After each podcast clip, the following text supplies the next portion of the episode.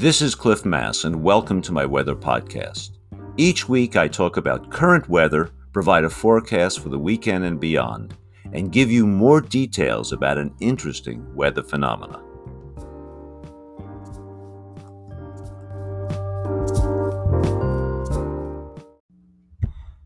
It's Friday, May twenty-seventh, and let me give you the Memorial Day weekend forecast.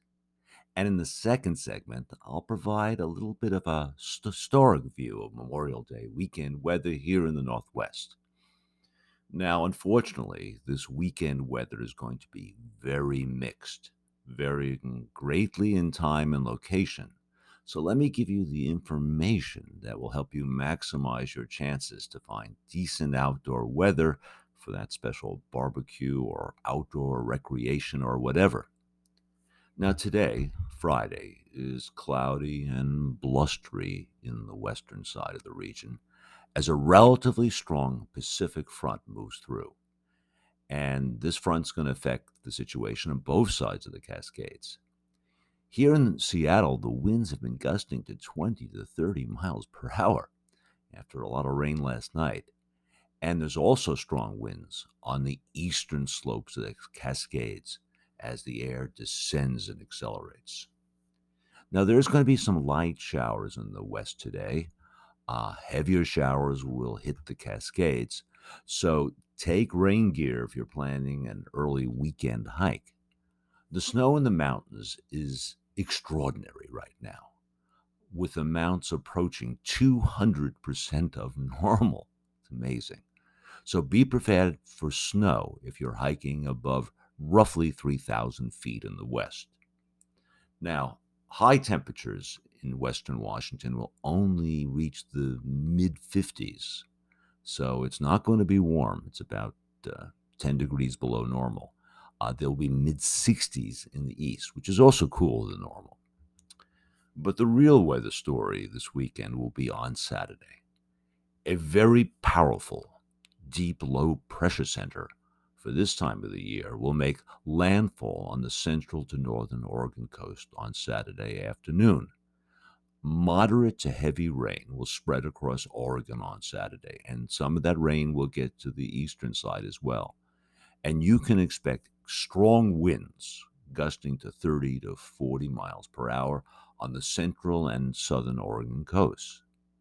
Now, if you're vacationing on the Oregon coast this weekend, and particularly tomorrow, you better bring a board game because it ain't going to be nice out there on Saturday. Now, over Puget Sound and northwest Washington, we'll be kind of to the north of the main action, but I expect some light rain from the system getting up to us on Saturday, especially Saturday afternoon, and temperatures will remain in the fifties, so no heat wave. Uh, conditions should be dry on Saturday in eastern Washington, so if you want sun and warmth, that's where you need to go. Now, on Sunday, some of the showers will shift, shift northward into Washington, particularly on the western slopes of the Cascades. And unfortunately, here in Puget Sound region, a Puget Sound convergence zone should develop over the central to northern Sound, which should bring extensive clouds and showers. Temperatures will start climbing back up a little bit on Sunday into the into the lower sixties in western Washington and the seventies in the east. On Monday, the last day of the weekend, we will see the best conditions, generally dry across the entire region, with temperatures well into the sixties in the west and mid to upper seventies in the east. That is the day to enjoy the outdoors. Frustratingly, there will be a real warm-up on Tuesday and Wednesday, with temperatures in the seventies in the west. This will be the best temp- best weather of the year so far. I'm sorry. Uh, it's going to be then. I only forecast the weather. I don't control it. And temperatures will go into the upper seventies, even lower eighties in the east. Thanks for listening to the forecast.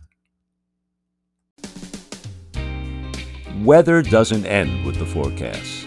Now let's talk about the special weather topic of the week.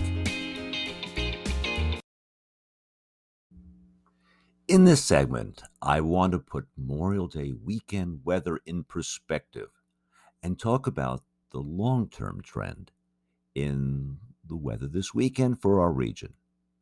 If you want to see some of this information graphically, take a look at my blog while you listen. Memorial Day weekend has never been known for consistent, dry, warm weather. It often rains on Memorial Day weekend. Now, there is a reason that the music festival during this weekend at Seattle Center is often called bumbershoot, which is a colloquial name for an umbrella. Now, if we look at the average precipitation for the period May twenty-fifth to May thirtieth, for many years, from nineteen fifty through, to, through this year, and we do that at SeaTac Airport, we, one notices very little long-term trend. Most weekends get some rain, with one in four Memorial Day weekends getting more than a half an inch. And only about ten percent of Memorial Day weekends have been totally dry. Now, what about the climatology and trend of maximum temperatures during this weekend?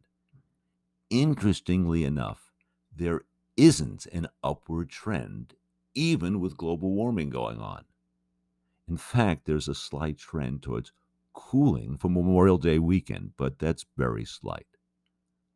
About twenty percent of Memorial Day weekends get above eighty degrees here at SeaTac, and roughly a similar number never exceeds sixty-five degrees. Interestingly, if you plot the probability of precipitation for each day of the year here in central Puget Sound, there is a peak, a minor peak, at the end of May and early June, with mid to early May being somewhat drier, as is uh, mid to late June. Why is this true? Why do we have this minor peak around Memorial Day? I don't know. It's something I'm going to have to investigate. But what is almost always true is that Memorial Day sort of represents the beginning of the June gloom season. During late May into June, high pressure builds rapidly in the eastern Pacific, and that results in the development of large areas of low clouds, stratus and stratocumulus, which the high pressure offshore tends to push into western Washington and Oregon, therefore giving us the June gloom. Why June gloom? Why the low clouds? Well, high pressure is associated with sinking air above the surface, which actually produces warming aloft, because as air sinks, it goes from low to high pressure, it's compressed, and it warms. So warming aloft above a cold surface, or relatively cold because of the cool water, tends to produce what's called an inversion, where temperature increases with height. And inversions are very stable. They act as a lid to atmospheric motions. Thus, a shallow layer near the surface, a cool, moist layer, develops in the lower atmosphere, and that can produce or lead to low clouds. Now, the models, which we run out now weeks to months, are already forecasting the transition to June gloom offshore. At least June gloom is relatively dry, and you can escape the murk by either hiking above the clouds on the Cascades or escaping into eastern Washington. Thanks for listening. Thank you for listening to my podcast. Feel free to send me your questions or any topics you would like me to cover. This podcast will be available every Friday morning on my blog and major podcast platforms. If you would like to support this podcast, feel free to use the Patreon link on my blog. See you next time.